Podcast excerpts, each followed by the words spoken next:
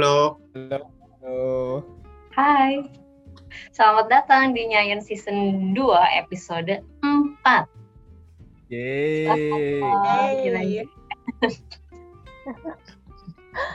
Hari ini kayaknya kita ngobrol-ngobrol bebas aja tentang uh, science communications. Garis besarnya itu sih sama OOT-OOT. Ya, jadi latar belakang dari kita ngobrolin ini sekarang adalah karena kemarin gue baru ikut course tentang science communication terus ada beberapa hal menarik yang disampaikan di sana gitu. Sebenarnya kita nggak menyiapkan topik ini ya. Bahkan sebenarnya awalnya ada topik lain yang pengen kita bahas. Tapi ternyata di dalam diri kita masing-masing banyak unek-unek tentang science communication. Jadi mungkin kita dan dulu dan kita bisa menyimpan iya. dan kita bisa nyimpan topik yang kita sudah mau bicarakan di minggu selanjutnya. Betul? Mm -mm. Hmm. Betul. Soalnya ini emang penting sih topiknya. Jadi uh, ya harapannya mungkin semoga kalau sains dikomunikasikan dengan lebih baik lagi, lebih banyak orang yang lebih excited tentang sains. Dan oh ini mungkin bisa jadi intro dari episode selanjutnya ya, hmm. yang masih dirahasiakan.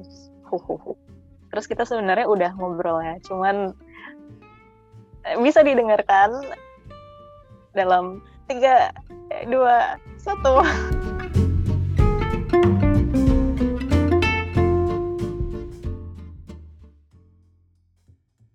Jadi si free, di, di web podcast free, free economics itu maksudnya dia mengundang seorang saintis enggak, enggak, enggak. ceritanya di di podcast bulan Desember itu si hostnya mengundang Jared Diamond Nah, habis itu mereka lagi ngobrol. Di sela-sela ngobrol itu keluarlah ceritanya si host tentang ketika dia uh, nge-publish buku Freakonomics dia gitu. Hmm. Yang ternyata ada orang yang ngomongin kalau kok bisa-bisanya lu seorang ekonomis saya malah ngasih yang beginian ke lay people gitu.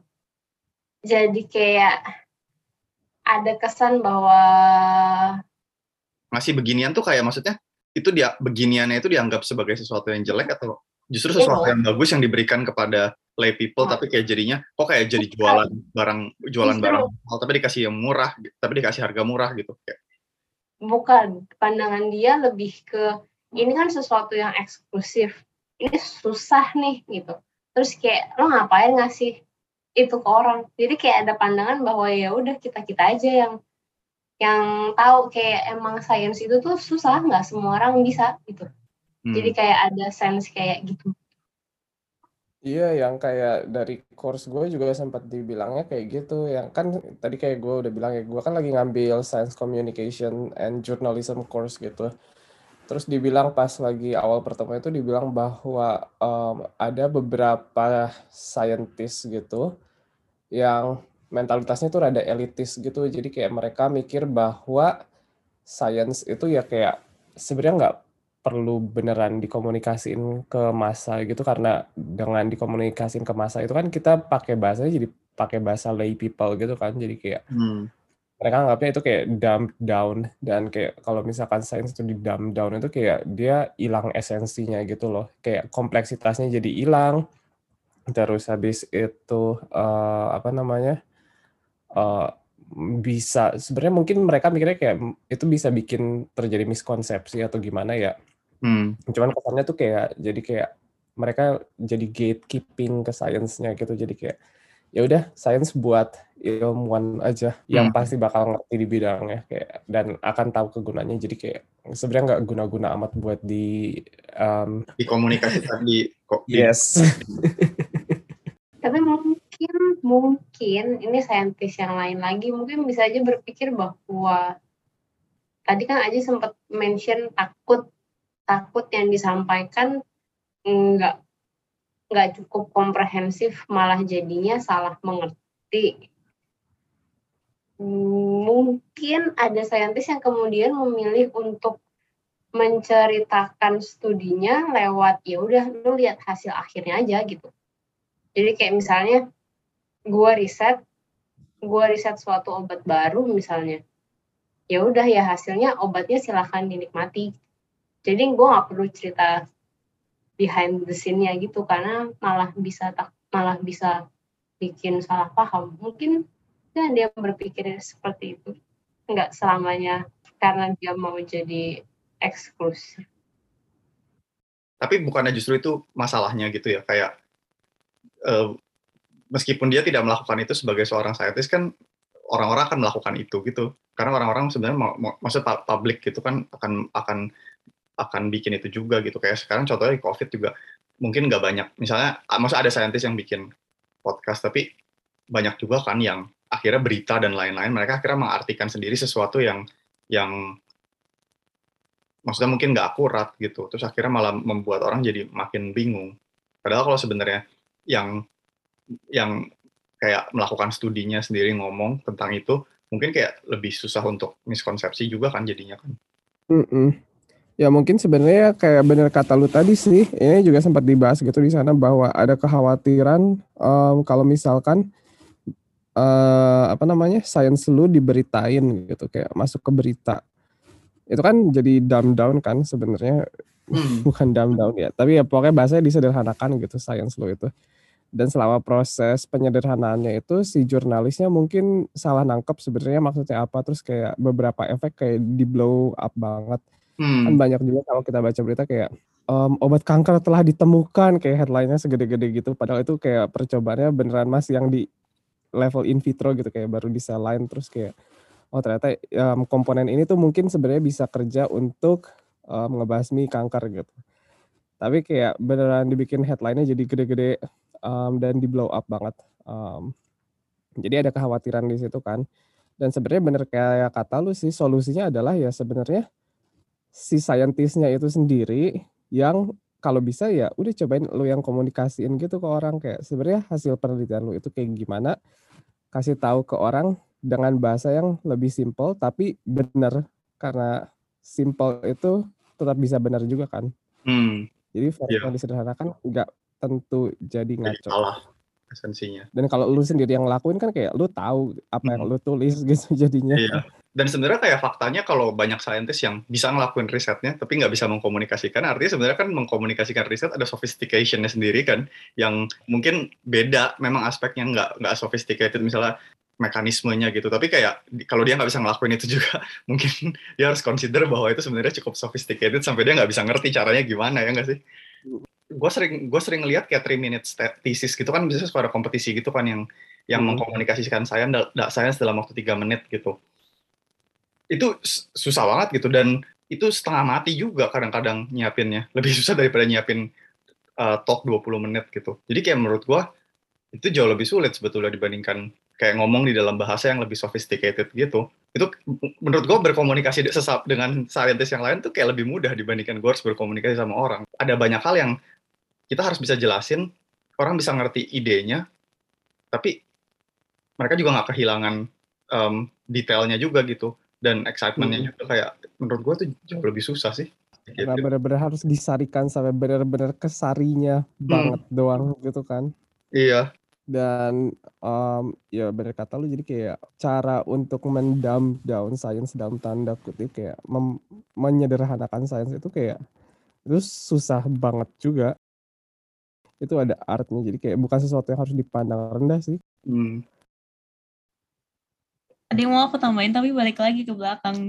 Tadi kan, uh, Aji ngomong tentang uh, kalau misalnya jurnalis yang ngumumin hasil penelitian tuh kayak bisa salah kaprah terus habis itu jadi oh, hoax di antara ya di antara pembaca. Iya, terus uh, sebenarnya masalah itu bisa diselesaikan kalau misalnya pemirsanya lebih melek sains kan, berarti ya uh, science communication harus selalu dilakukan untuk meningkatkan basic science uh, masyarakat in general terus-terusan gitu. Terus mm -hmm.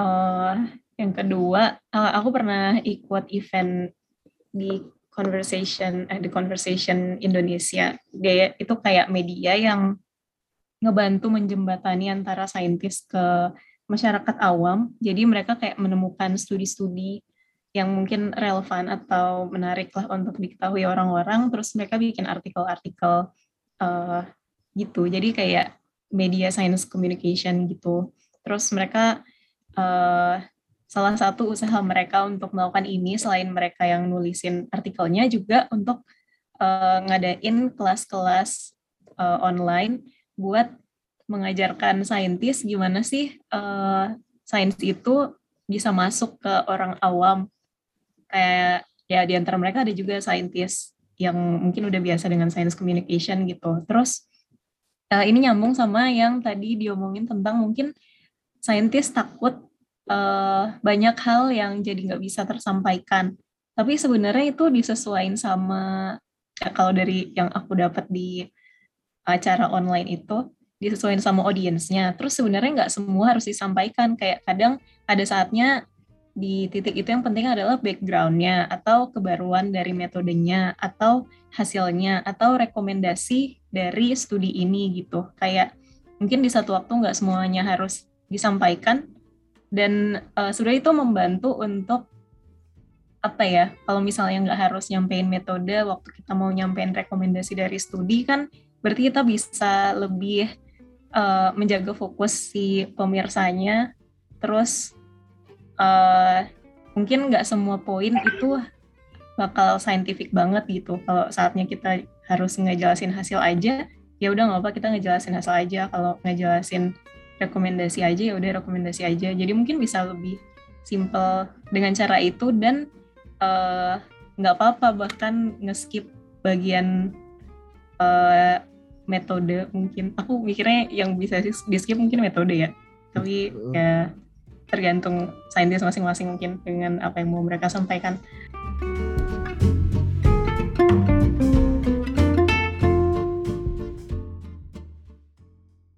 Jadi aku habis uh, registrasi buat ikut. Jadi ada program di tempat kerja. Kita sebagai saintis kita dipasangin gitu sama anak-anak di sekolah gitu. Jadi kelas kayak kelas kita kelas 4 sampai kelas 6 gitu deh. Jadi kita bakal surat-suratan sama mereka selama satu tahun gitu. Jadi bakal ada empat kali surat surat-suratan gitu. Terus kayak kita bisa ngomongin apa aja sebenarnya. Jadi kita bakal dipasangin berdasarkan uh, interest kita apa gitu. Jadi di awal ditanyain gitu misalnya aku suka aku suka anime gitu misalnya atau enggak aku suka sepak bola atau enggak misalnya aku suka surfing enggak misalnya aku suka aku punya hewan piaraan atau enggak gitu misalnya yang kayak gitu-gitu sebenarnya idenya menarik gitu karena ini bagian dari sistem edukasi di sini gitu hmm. dan yang menarik adalah anak-anak itu disuruh menggambar saintis di awal menurut mereka kayak gimana terus nanti setelah mereka surat-suratan selama satu tahun mereka akan gambar lagi saintis itu di akhir gitu oh.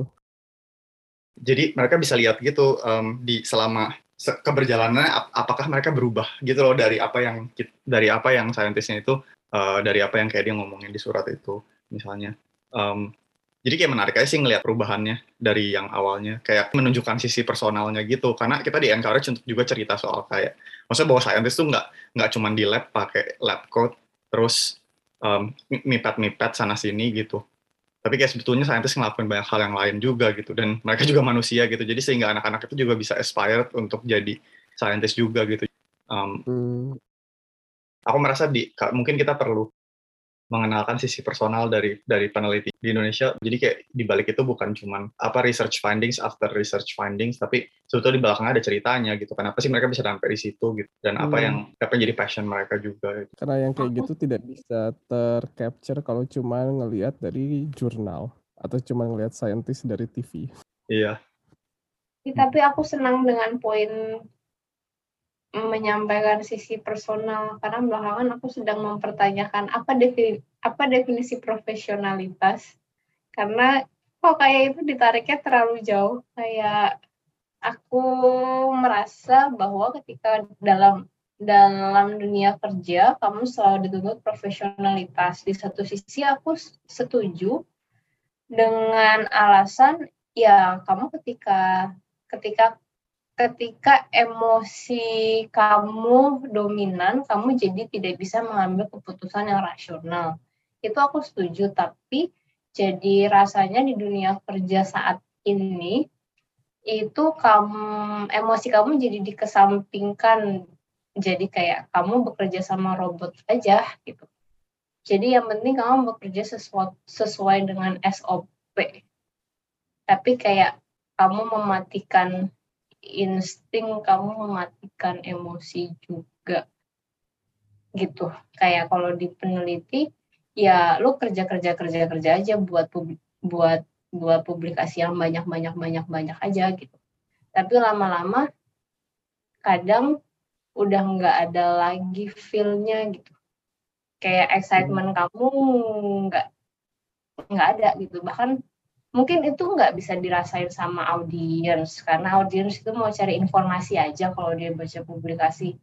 Tapi kayak dari diri kamu sendiri dari diri saintisnya sendiri yang kayak ya gue ngerjain ini karena kalau gue nggak ngerjain nanti gue nggak nanti gue kerja apa? Gitu jadi. Hmm. jadi kayak yang susah dapat balance-nya mungkin nggak bisa juga nggak bisa juga terus jadi idealis di mana apa yang mau kamu lakukan harus dilakukan saat itu juga. Karena ada faktor lain yang membuat kamu bisa atau tidak bisa melakukan riset. Jadi nggak semua yang kamu yang nggak semua yang menarik bisa langsung dikerjain saat itu gitu. Hmm. tapi tapi nggak bisa juga bekerja tanpa punya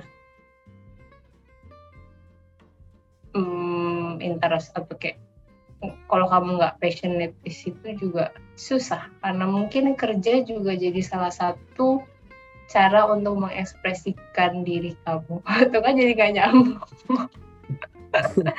Dicurhat gitu. Cindy yang mau diceritain Cindy Kok jadi curhat sih?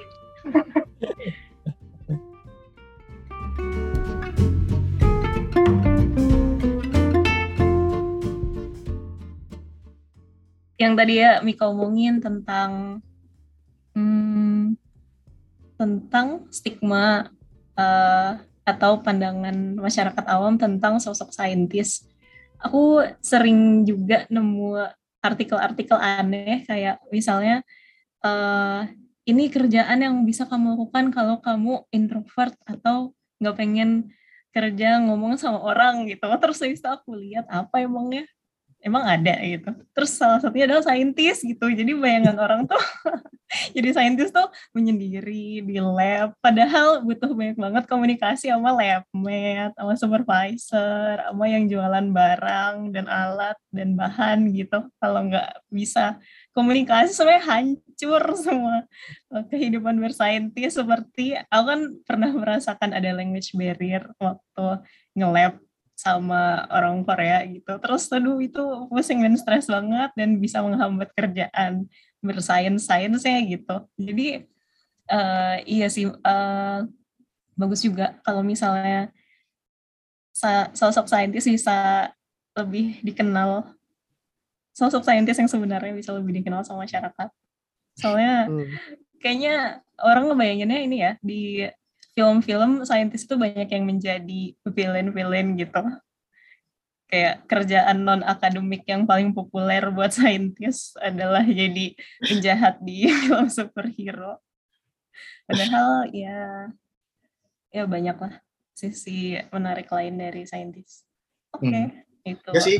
Kayak kayak kadang-kadang jadi dibilang ini ya kayak maksudnya jadi saintis itu menyendiri itu sudah gitu kamu kamu dan penelitian kamu terus kayak kamu tuh kamu yang menemukan segala sesuatunya gitu loh di situ dan orang nanti bakal minta hasil dari kamu atau atau ya gitu kan. Itu kan yang biasanya ini kan kamu ngejar-ngejar satu peneliti yang yang kalau di film-film kan kamu ngejar satu peneliti aku aku aku harus punya penelitian ini gitu. Tapi dia punya kuncinya gitu kan. Kayak apa namanya kayak si hmm. tim partikel misalnya kalau kalau di Ant-Man kan um, atau misalnya dia punya serum tertentu yang yang kayak antivirus buat apalah gitu misalnya atau punya virusnya yang bisa bisa bikin um, orang jadi kuat atau apa gitu misalnya.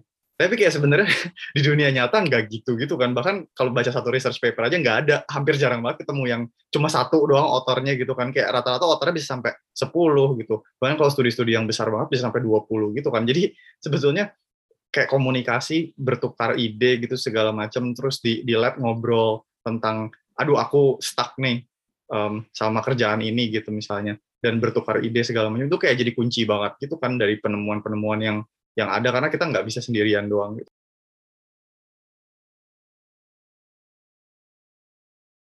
Itu makanya kenapa penting buat cerita di belakangnya. Ternyata waktu kita nemuin ini nggak cuman Kokon sendiri loh yang nemuin gitu atau nggak cuma Mika sendiri yang nemuin tapi kayak Mika Kokon Aji dan Cindy berbicara kemudian kita akhirnya kayak Mika melakukan eksperimen dan oh ternyata um, abis itu Kokon yang melakukan Kokon memfollow up eksperimennya terus kemudian Kokon dapat di hasil akhir itu gitu tapi sebenarnya kita kita semua berpartisipasi di dalamnya gitu kan yang kadang ceritanya nggak dapet kalau cuma baca research paper doang. Orang suka kemakan teori konspirasi nggak sih? Soalnya mereka percaya kalau suatu sains ini bisa disembunyikan gitu.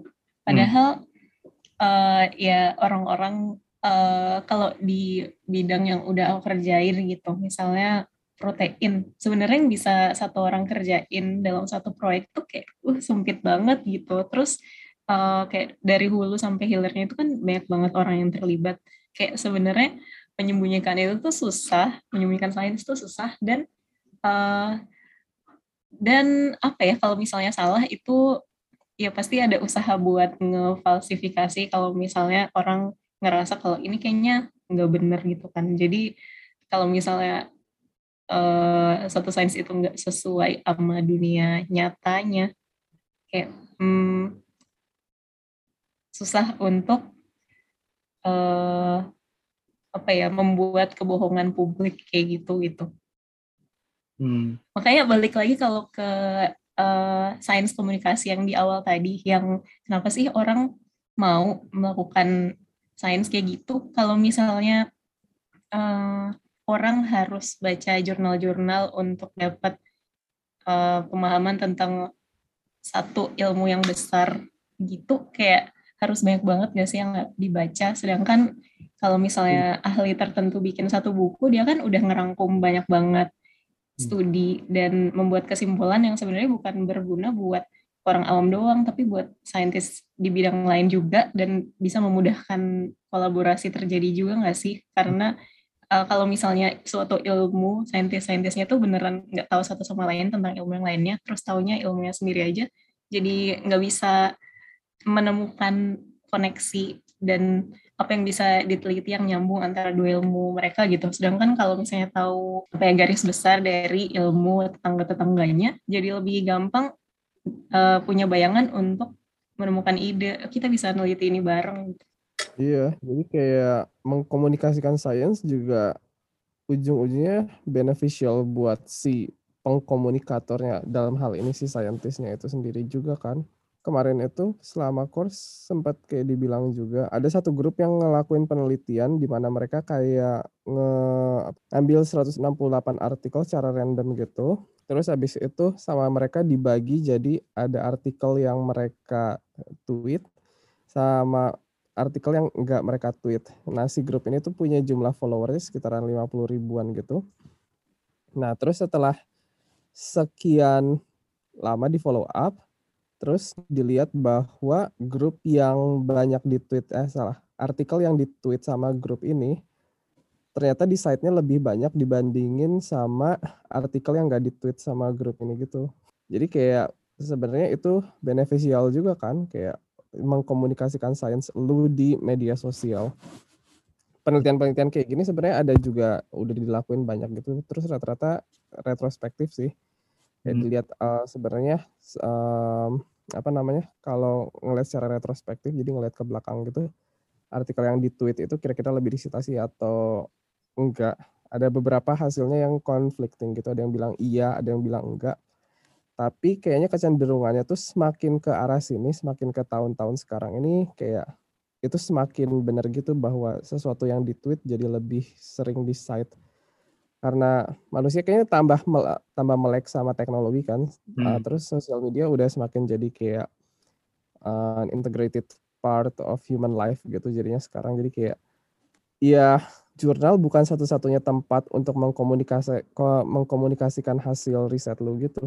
Kayak itu tetap maksudnya proses peer review proses peer review sendiri di mana um, uh, hasil riset kita yang kita tulis kemudian dibaca oleh uh, oleh ahli di bidang kita terus kemudian ditajamkan lagi gitu. Misalnya kalau kita miss sesuatu kita lupa lupa tambahin kontrol misalnya atau kita lupa masukin nama atau lupa meng-acknowledge orang yang berperan di di penemuan itu gitu misalnya sebelumnya sampai kita bisa sampai ke pengetahuan itu.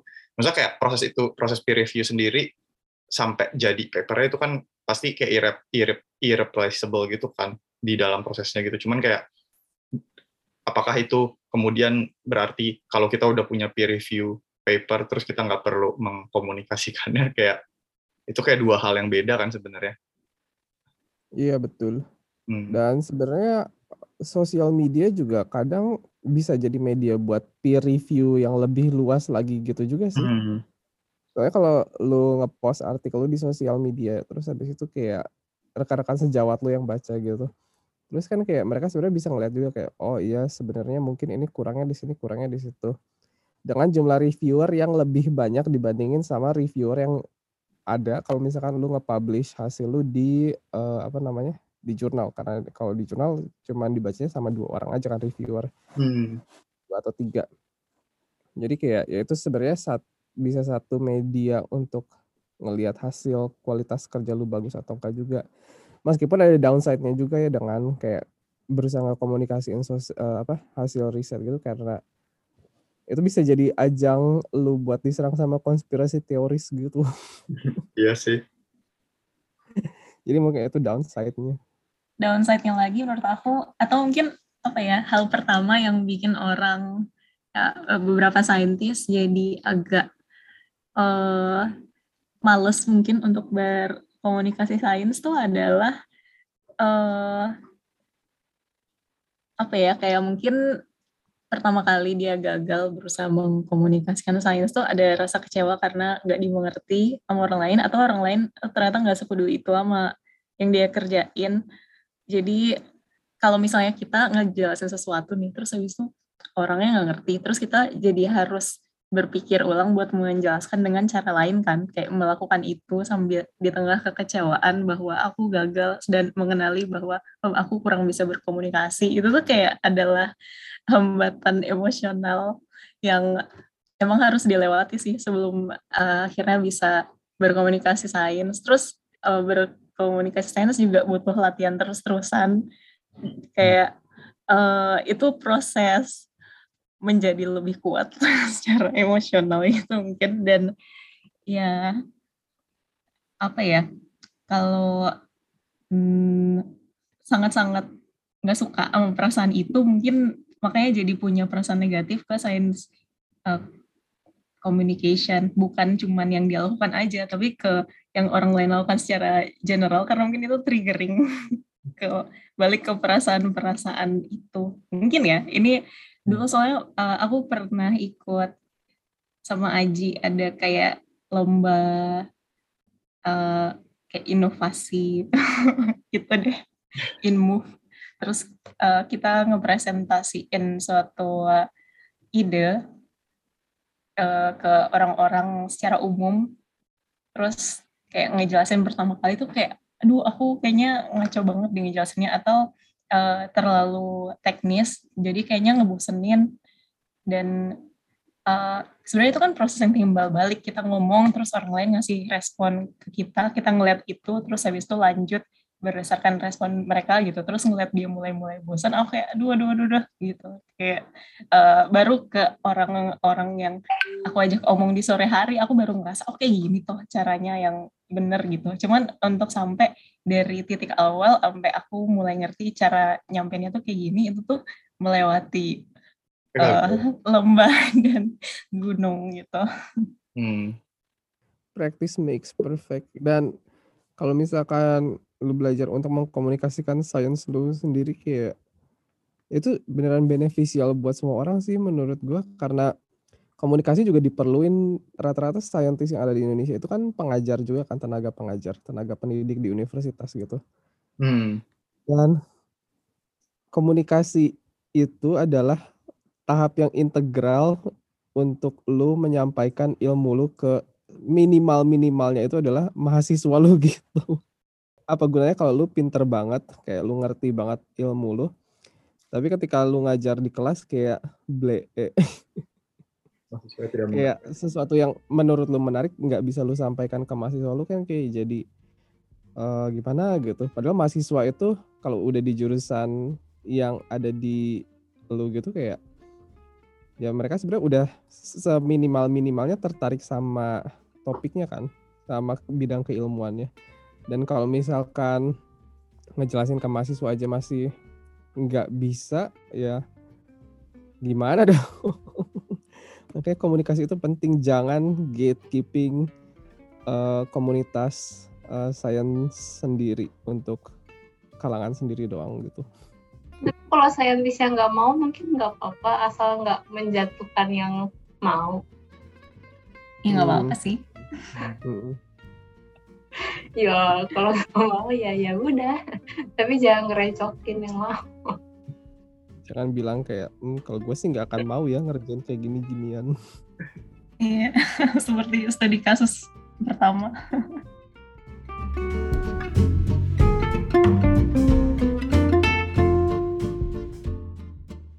Aku habis lihat satu tweet yang menarik katanya anak-anak tuh pada nggak suka matematika bukan karena mereka nggak suka matematika tapi karena takut sama gurunya uh, jadi mungkin dijelasin sekali nggak ngerti terus habis itu gurunya frustasi terus mereka jadi kayak iya karena gurunya okay. ngerti gurunya marah mengekspresikan ke parahannya kepada anak jadi yang salah bukan anaknya hmm. iya terus aku nggak ngekonekin ini sih di awal tapi sebenarnya ini agak-agak kayak ini ya sih kan tadi Aji ngomong tentang pengajaran jadi di satu sisi ini kayak mirip komunikasi sains Iya, menurut aku iya. ngajar itu adalah salah satu bentuk pertama dari science communication sih.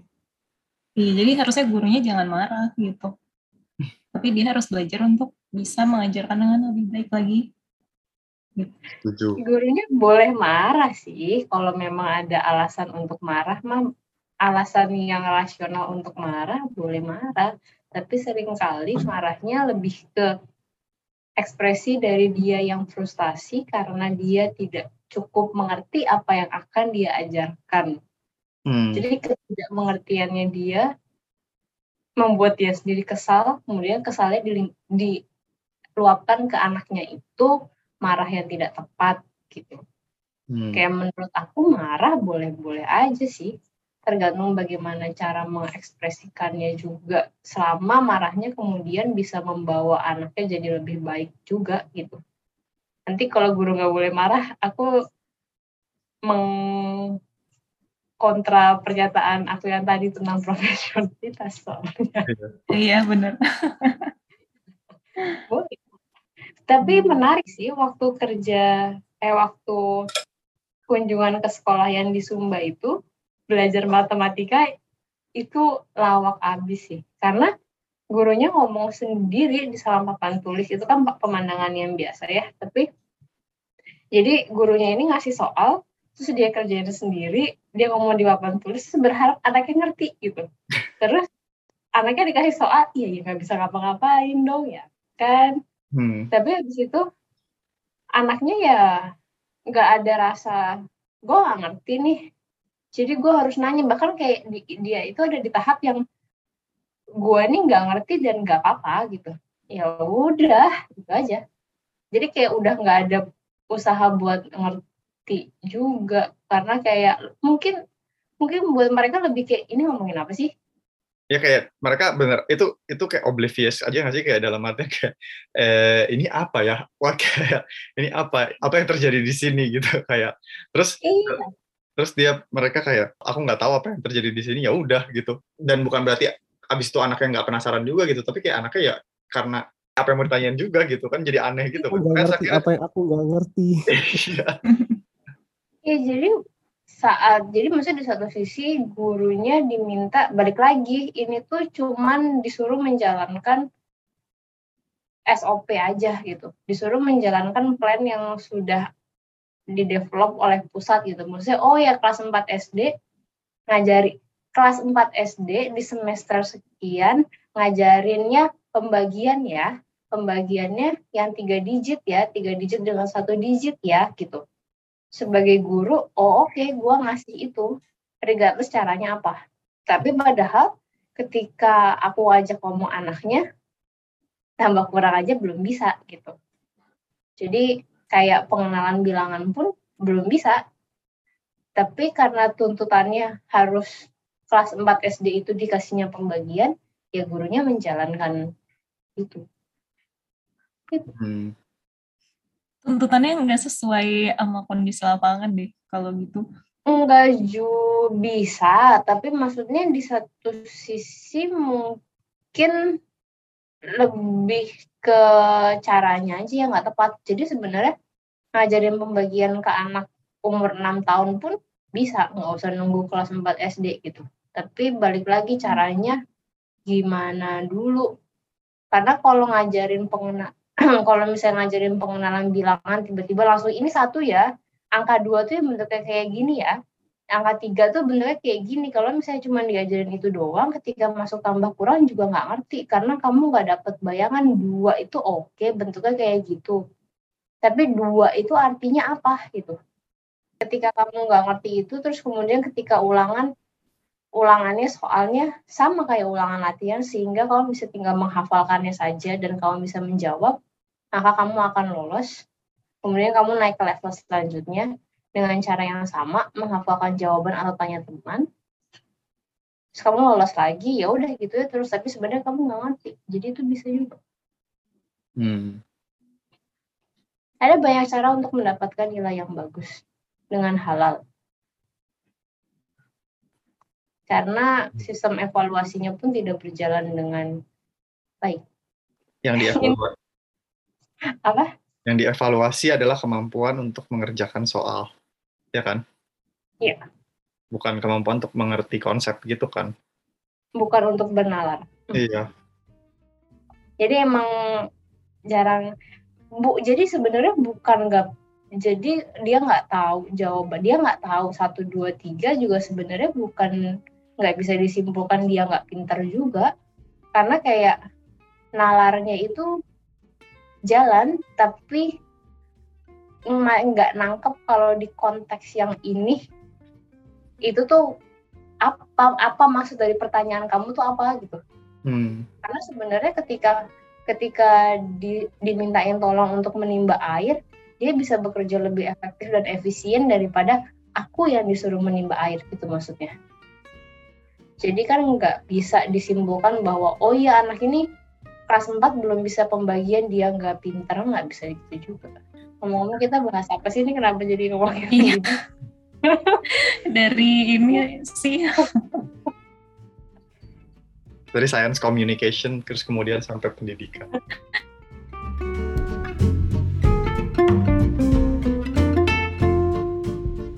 Jadi kesimpulannya apa nih? Coba-coba um, science communication itu penting kan?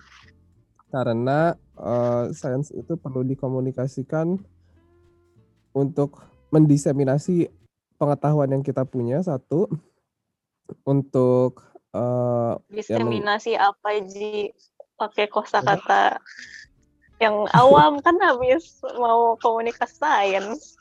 Oh iya betul juga. Jadi kayak berbagi berbagi. Science communication itu penting karena um, science itu ada untuk menjawab kebutuhan yang ada di masyarakat satu. Jadi ketika stakeholder kita adalah masyarakat, uh, masyarakat juga berhak tahu sama hal apa aja yang sebenarnya kita udah kerjakan. Dan science communication kalau bisa dilakuin juga sama si penelitinya itu sendiri atau tim yang melakukan penelitiannya itu sendiri untuk bisa menghindari yang namanya miskomunikasi atau um, pengsalah artian hasil penelitian yang sebenarnya mereka udah kerjain. Kalau misalkan itu diberitain sama orang lain, boleh diberitain sama orang lain. Cuman alangkah bagusnya kalau misalkan mereka juga bisa ngeluarin sesuatu suatu uh, artikel lah atau video yang hmm, bisa merangkum hasil temuan yang mereka udah uh, dapatkan. Uh, kalau misalnya saintisnya sendiri yang mengomunikasikan sainsnya, menurut aku juga lebih seru untuk didengar gitu. Soalnya kan biasanya mereka orang yang udah bergelut di bidang itu lama dan suka banget sama topik itu. Jadi kayak ada semangatnya gitu. Mereka lebih excited ngejelasin. Jadi kita ngedengernya tuh juga kayak wah seru ya gitu. Hmm. Kalau misalnya orang lain kan mungkin nggak ada faktor emosional itu gitu. Ini kalau ini sih kalau dengerin TED Talk gitu kan biasanya yang ngejelasin penelitiannya adalah penelitinya sendiri. Terus mereka tuh kayak uh, berapi-api membara gitu ngejelasinnya. Jadi aku juga ikutan kayak hebat menyampaikan sesuatu yang kita cintai kepada dunia. Wih. wow. Iya walaupun susah harus belajar lah. Semoga menarik buat pendengar soalnya kita ngobrolnya juga asik sih menurut aku hmm. Nah, ya Hmm, tunggu episode selanjutnya soalnya nyambung sama episode kali ini. Ya, dadah.